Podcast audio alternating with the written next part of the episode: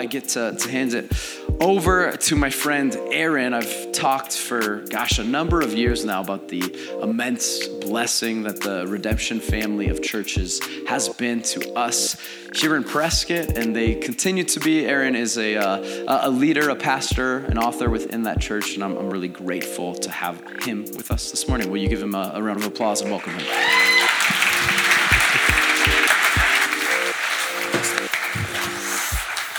Well, last night I will tell you, uh, Pastor Landon and his incredible wife took my wife and I to a restaurant here. I can't even remember the name, but they kept telling me about this thing called tapas. You know, I had never heard of tapas before, so they're going, "Well, what should we order to, tonight?" And he, I go, "Well, let's whatever the tapas are, we should order the tapas." And Landon just goes, "Everything on here is tapas," and I'm like well, let's just get all the tapas, you know?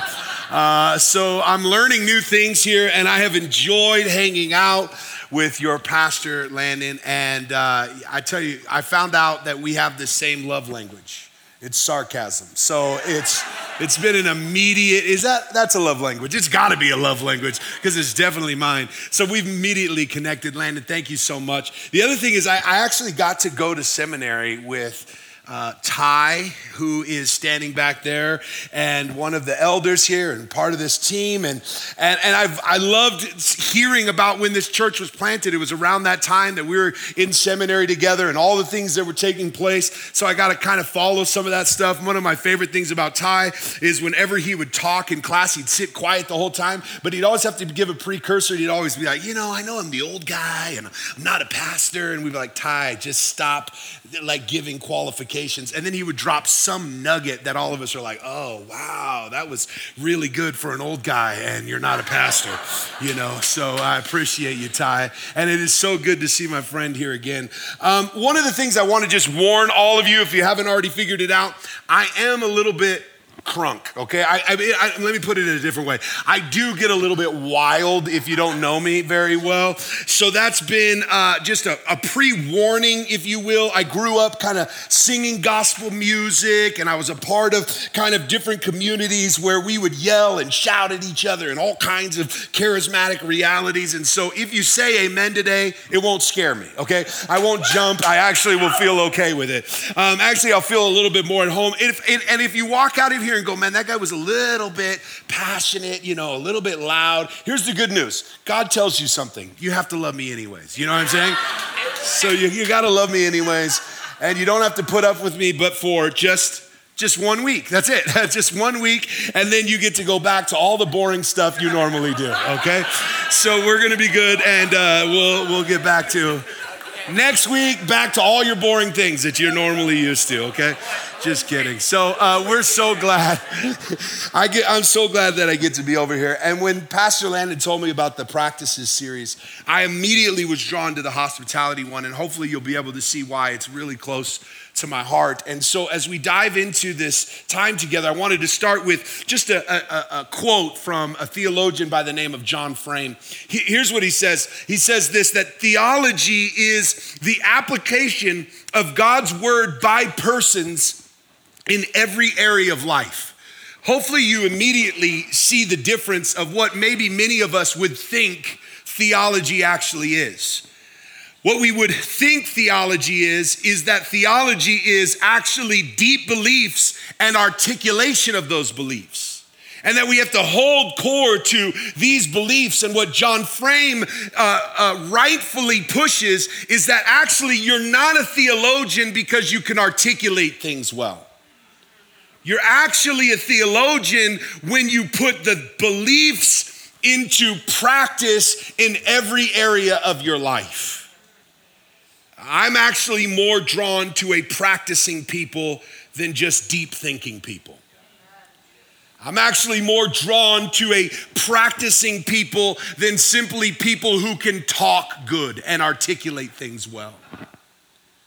See, I'm convinced that if we are going to be concerned about correct articulation, then what we do is when we hear something articulated not the way we like it, we immediately call their articulation heresy.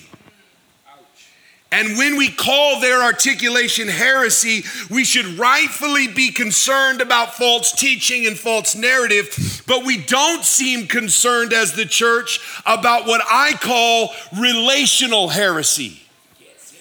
Is when our relationships don't match what we say.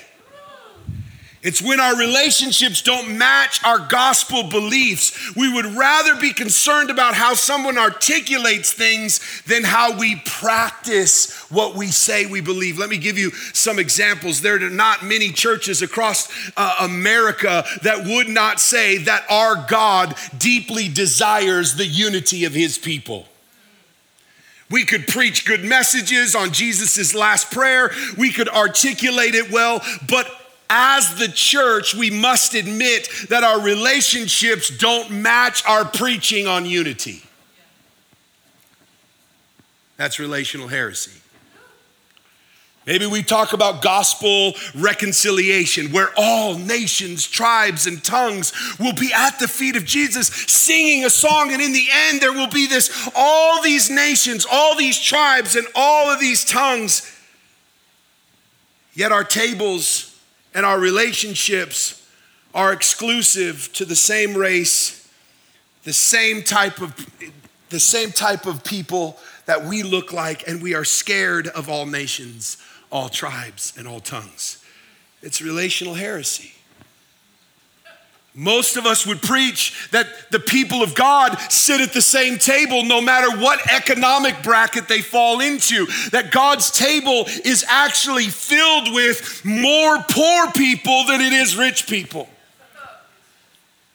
Matter of fact, he goes into the highways, into the byways. While the rich won't accept his invitation, his banquet is filled with all kinds of people from the highways and byways. And we believe that rich and poor should come and eat at the table together, yet our tables are filled with people from the same economic bracket. It's relational heresy. And if we believe this kind of truth, hospitality then becomes a practice that is the manifestation of the seed of the gospel that is implanted in us. So when we practice hospitality, it is a manifestation of a mystery that is seen in the mundane. See, so often as we sit at tables together, we miss the mystery in the mundane because it just feels like we're eating a meal, we miss the mystery. We miss that this meal is a manifestation of a deep gospel reality. So here is part of that gospel reality that we miss that hospitality is the very nature of God Himself. He in Himself is family. Father, Son, and Spirit. The very nature of their relationship is identified in family terms, and they are distinct and equal and one. And in the Trinity, there is this beautiful harmony of outdoing one another in honor. Yet, as they have this perfect unity, they invite others into that unity. They didn't just stay at a table by themselves, they created the world and then created an environment in creation where that same unity and fellowship could be had with his creation, that he is a God who makes room and invites others to be folded up into that Trinitarian relationship, that we get to experience the fellowship with God because of his hospitality. You, his people, have been invited to his table he has always been one who's creating perfect environments to fellowship with his people. And when we sinned and he separated from us, it says we would die if we would surely die. And, and the enemy says, No, you're not going to surely die. And then it makes you question that if what is death? Because Adam and Eve didn't immediately fall to death. What true death is, is that they were separated from God. That they were separated from him in the garden, and that fellowship that was core to their humanity was now isolated, and they were separated from the very God that they were connected to. And God did not stop pursuing them and inviting them to the table. From the very beginning, he kills an animal for the first time showing hospitality and giving them clothing so that they could be covered inviting them to the meal all the way through the, the Old Testament. God is killing animals so that their blood would be atonement and their blood would be a covering and their blood would be a meal and their bodies would be a meal so that we would be nourished. He's constantly creating spaces where fellowship can be restored again. Jesus was the biggest party animal of them all. I mean, his first miracle is putting on the best party with the best wine at the end. He's constantly eating. There's a whole book about how Jesus just ate his way through his life. He's constantly at tables just eating. Matter of fact, his disciples started feeling guilty at one point and said, Jesus, all the other disciples fast a lot. Why don't we fast? He goes, Why would you fast? Uh, because we would pray for Yahweh to come. Yahweh is here, so why are we fasting? we should eat. We should fellowship. We should party. The feast is there. And Jesus shows us all the way through the Gospels that He is gathering meals and inviting people to the table. The last image of Scripture is a feast in new creation where all God's people are gathered in a feast together.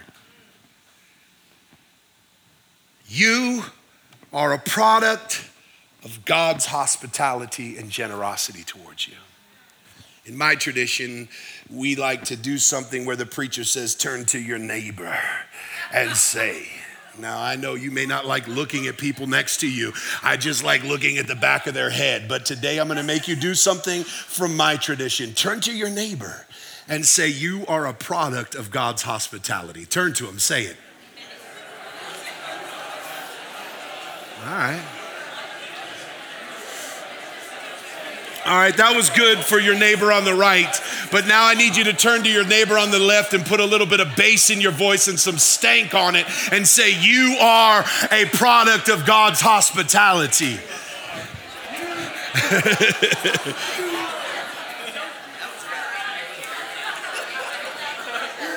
you know why I wanted you all to say that to each other? Is because just because you've heard it and just because you know it, sometimes you need to be reminded of it. You are the stranger who was invited to be family with God. You are the one who, if it wasn't for God's hospitality and generosity, would not be a part of his family. And because God showed hospitality to you, we thou know how to show hospitality to others. Can I just say, I think the church loves to preach about forgiveness because we love to be forgiven. But yes, forgiveness is a beautiful teaching, but it's not the end of the gospel. We have not just been forgiven, we are a new humanity with a whole new life. And all things have become new, brother that if you realize that you have this new creation reality, you understand that you are not just forgiven, you are not just a product of hospitality, you are now a dispenser of hospitality. You become God's very representation in the world. You are a new creation. You are a new people. You're a new humanity. You are heaven on earth. And those places now begin to be seen not just in one dimensional ways. Here's what I mean the legalistic in this room will be go, well, how do I show hospitality? I'm gonna feed people. I'm gonna find someone who's poor and I'm gonna give them a sack lunch. and I'm going to do this and I'm going to do this and they start giving and those may be hospitable things but all that we need to hear today is that religious duty never covers up for the fact that you don't have love in your heart. Scripture says this, who cares how many people you feed if you don't have love? It's a waste of your money. It's never one dimensional. It's never just a practice. It's a practice that is put into practice because you want to practice love because you're used to practicing hate. You want to put into practice a deeper reality. 1 Peter 4 says it this way show hospitality without grumbling, which means there's a way to show hospitality that's not hospitable. And here's the way to show hospitality without being hospitable do it and make people feel guilty that you have to do it. Make them feel like, you know, you want to know how much I just sacrificed to make this meal for you? You know how many people, you know, I could have really used that money, but instead I'm buying you a meal, you know? I don't want you to feel guilty, but I really could have used that cash, you know?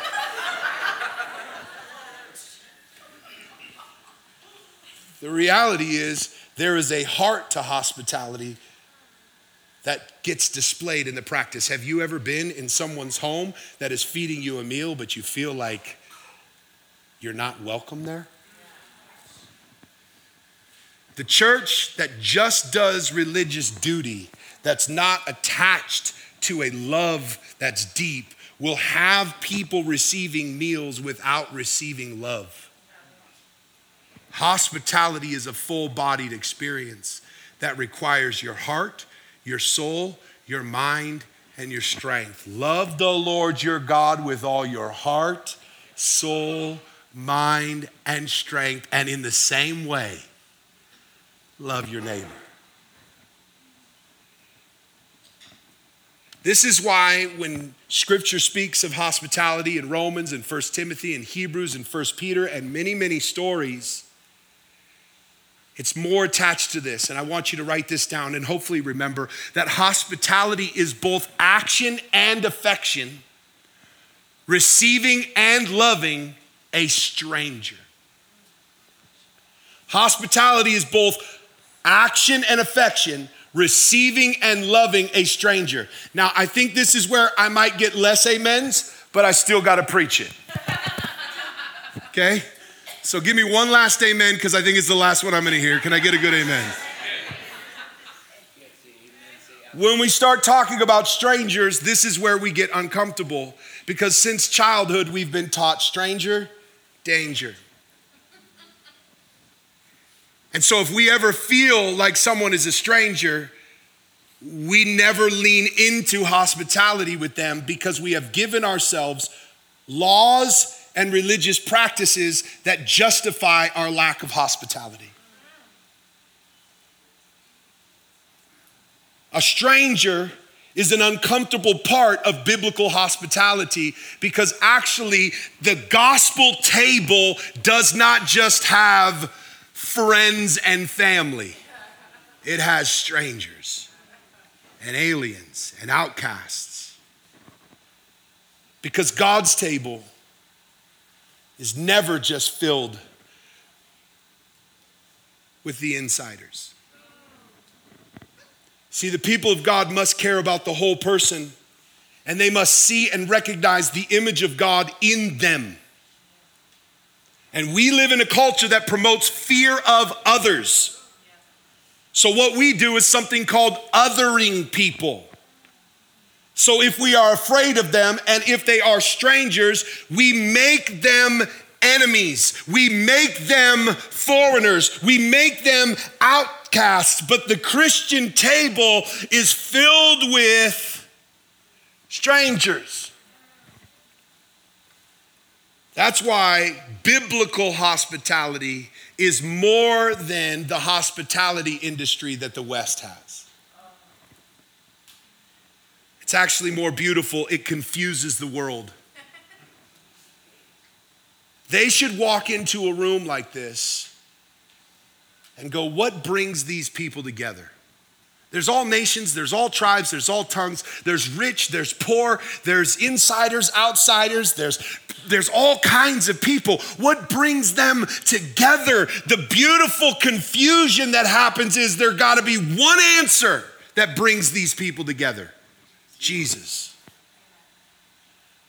My concern is that most of our Christian circles we could find something else that brings us together.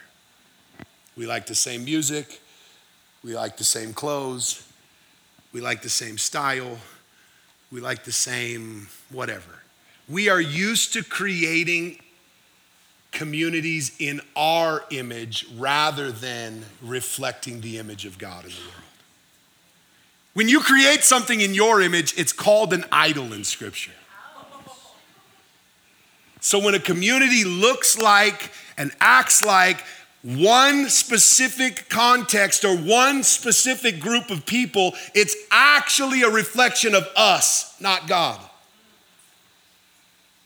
So when someone in our community would ask me, What's your thoughts on immigration? I would say, Before I answer that question, when was the last time you ate with an immigrant? And they said, uh, never. And I said, it's not a policy to me, it's a person. That all of us hide behind our policies so we don't have to be hospitable to a person. Scripture doesn't give us room for that, friends.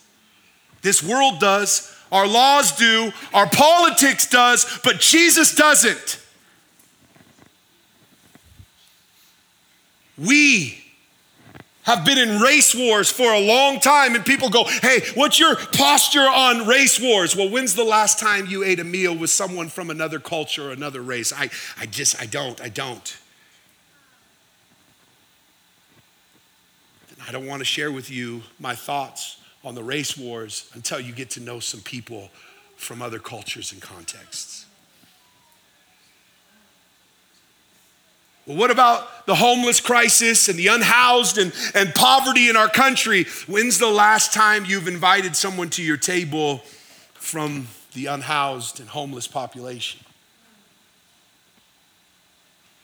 Brothers and sisters, we come up with all kinds of reasons to give ourselves all kinds of excuses, and we're not the first group that has done this so that we don't have to show hospitality and true hospitality is welcoming strangers. I want to illustrate this in my favorite story that illustrates this. Turn in your Bibles to Luke chapter 7, verses 36 through 50. Instead of reading a bunch of them, I'm just going to make a few points and then read the last part of it. But look at verse 36 as they put it up here on the screen. Verse 36 says this Then one of the Pharisees invited him, speaking of Jesus, to eat with him. And he entered the Pharisee's house and he reclined at the table. I want you to notice one piece here. The Pharisee invited Jesus because of one reason. At the beginning of Luke chapter 7, it says that Jesus was really, really popular. So the Pharisee wanted Jesus at his table so he could name drop, oh, yeah, you guys like Jesus? He ate with me the other day. Notice that the Pharisee, who ultimately many times was an enemy of Jesus, as long as it served his agenda, was willing to invite Jesus to his table.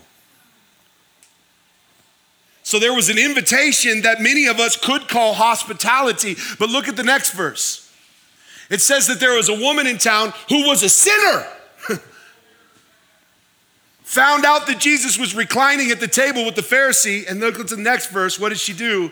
She enters in and brought an alabaster flask and falls at the feet of Jesus behind him. Notice that word behind him because Jesus would have been sitting at a table with his legs behind him. And she fell at his feet and began to weep and pour out uh, oil upon him and use her tears and her hair and all kinds of things to worship him. And in that place, you see this woman who is a sinner showing true hospitality. Next verse. She uses her hair to wipe his feet, and she's kissing his feet and, and with fragrant oil. Next verse.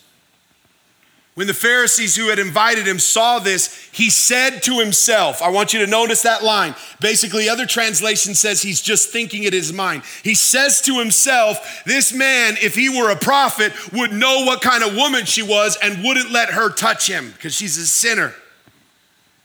Notice this, he's not saying this out loud, he's just thinking it. What's the next verse? Jesus replied to him. So he's replying to the man's thoughts. and his thoughts were if he was a prophet, he would know what kind of woman this was. And Jesus is showing him not only do I know what kind of woman this is, I know what you're thinking right now. I mean, have you ever like had somebody respond to a facial expression and they respond actually to what you're thinking and you're like, "Did I say that out loud or Jesus is reading his mail, and here's what he says Hey, I've got something to say to you. And he says, Teacher, say it. Now, I love that because in the charismatic circles, when you really like something the preacher's saying, you say, Say it, sir. You know what I'm saying? Just preach that thing, man. You know, and you can see him get excited about it. He's going, Oh, yeah, Jesus is going to say something to me. And he goes into a story. What's the next one? He says, A creditor has two people that owe him money, basically one 500 and one 50, and he and he erases the debt and he asks the man a question, who's going to love him more? Next verse, in that question he answers and says, I suppose the one who forgave more, and he says, you've judged correctly. Notice this, he is saying for the first time, Simon, you have judged something right. I love this because here's a teacher who has made a bunch of false judgments in a short period of time. And Jesus asks him an obvious question, and he answers it, and Jesus goes, Finally, you've made a right judgment here, basically. Now, I want you to look at these last verses, and I want us to see what Jesus does. Then, verse 44, he turned to the woman and said to the man, This is such an important thing. Don't just listen to Jesus' words, look at Jesus' body language. Don't just listen to Jesus' words, look at his body language. Jesus turns from the table and looks to the woman, but talks to Simon.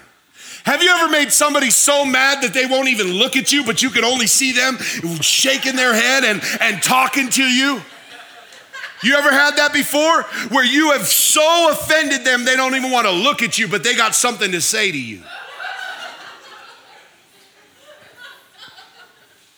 He turns around and looks at the woman, and I think what she wanted was God's face, and what he needed was God's word. And he speaks to the man and he tells her, he tells him this Did you not see this woman?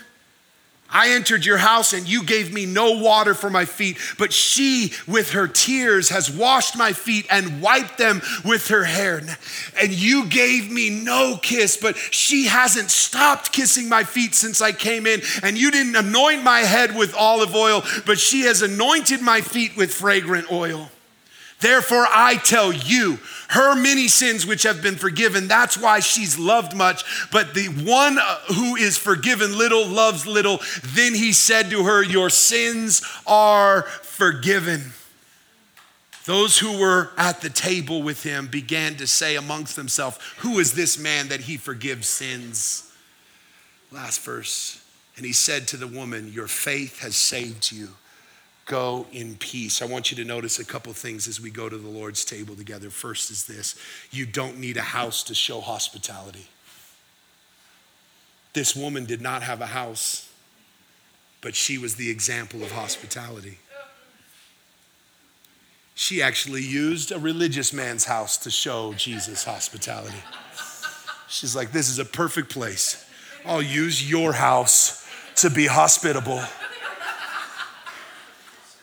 Jesus did it often. He went to tax collector, hey, I'm going to your house.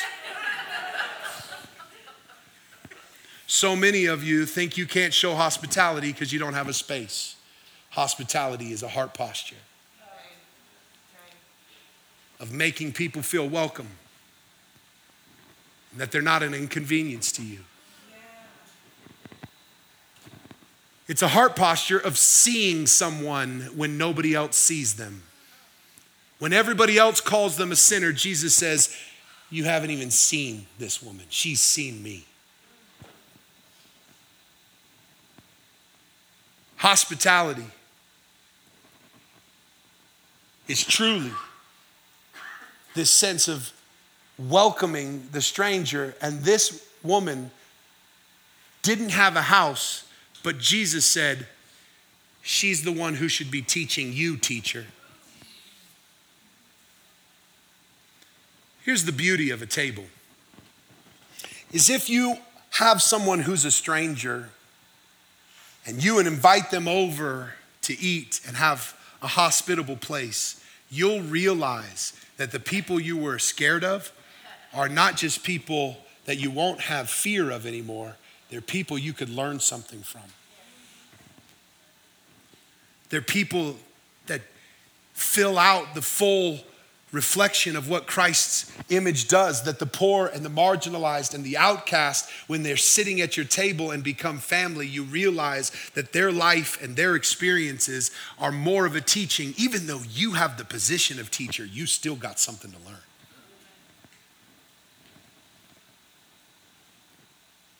Here's another thing I want us to hear Jesus turns his back on self righteous, law driven duty that's rooted in fear. And he turns his face towards those who are hospitable towards him. Do you know that when you worship Jesus together, you're being hospitable to Jesus? Here's what I mean. When we say, Jesus, you are welcome in this place, He's already here. But that doesn't mean you've welcomed him here.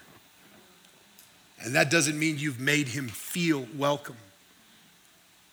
That when we come in and practice hospitality towards Jesus and worship and we're pouring out our hearts and affections towards him, it is this reality of acknowledging him in this room. That worship is a practice of hospitality. That when we respond in singing and crying and reaching out to God, we realize, I need you. You're here, and I turn my attention toward you. That just because someone is here doesn't mean we're paying attention to them. This woman showed the man what it meant that Jesus was in his house, but he wasn't paying attention to Jesus. She was. And he turns his face towards her. That when you show hospitality, you actually get to see the face of Jesus. There's a, a scary moment in scripture for many of us that when Jesus said, You didn't feed me and you didn't give me something to drink. And they go, What do you mean? Where were you? You passed by me because I looked homeless and you passed by me because I was thirsty, that you thought it was somebody in poverty, but it was actually me. That maybe you're looking for God's face in a friend when it's actually in a stranger. And when you pass by them, and when you don't show hospitality to those who may seem scary to you, you are missing out on experiencing the very face of God.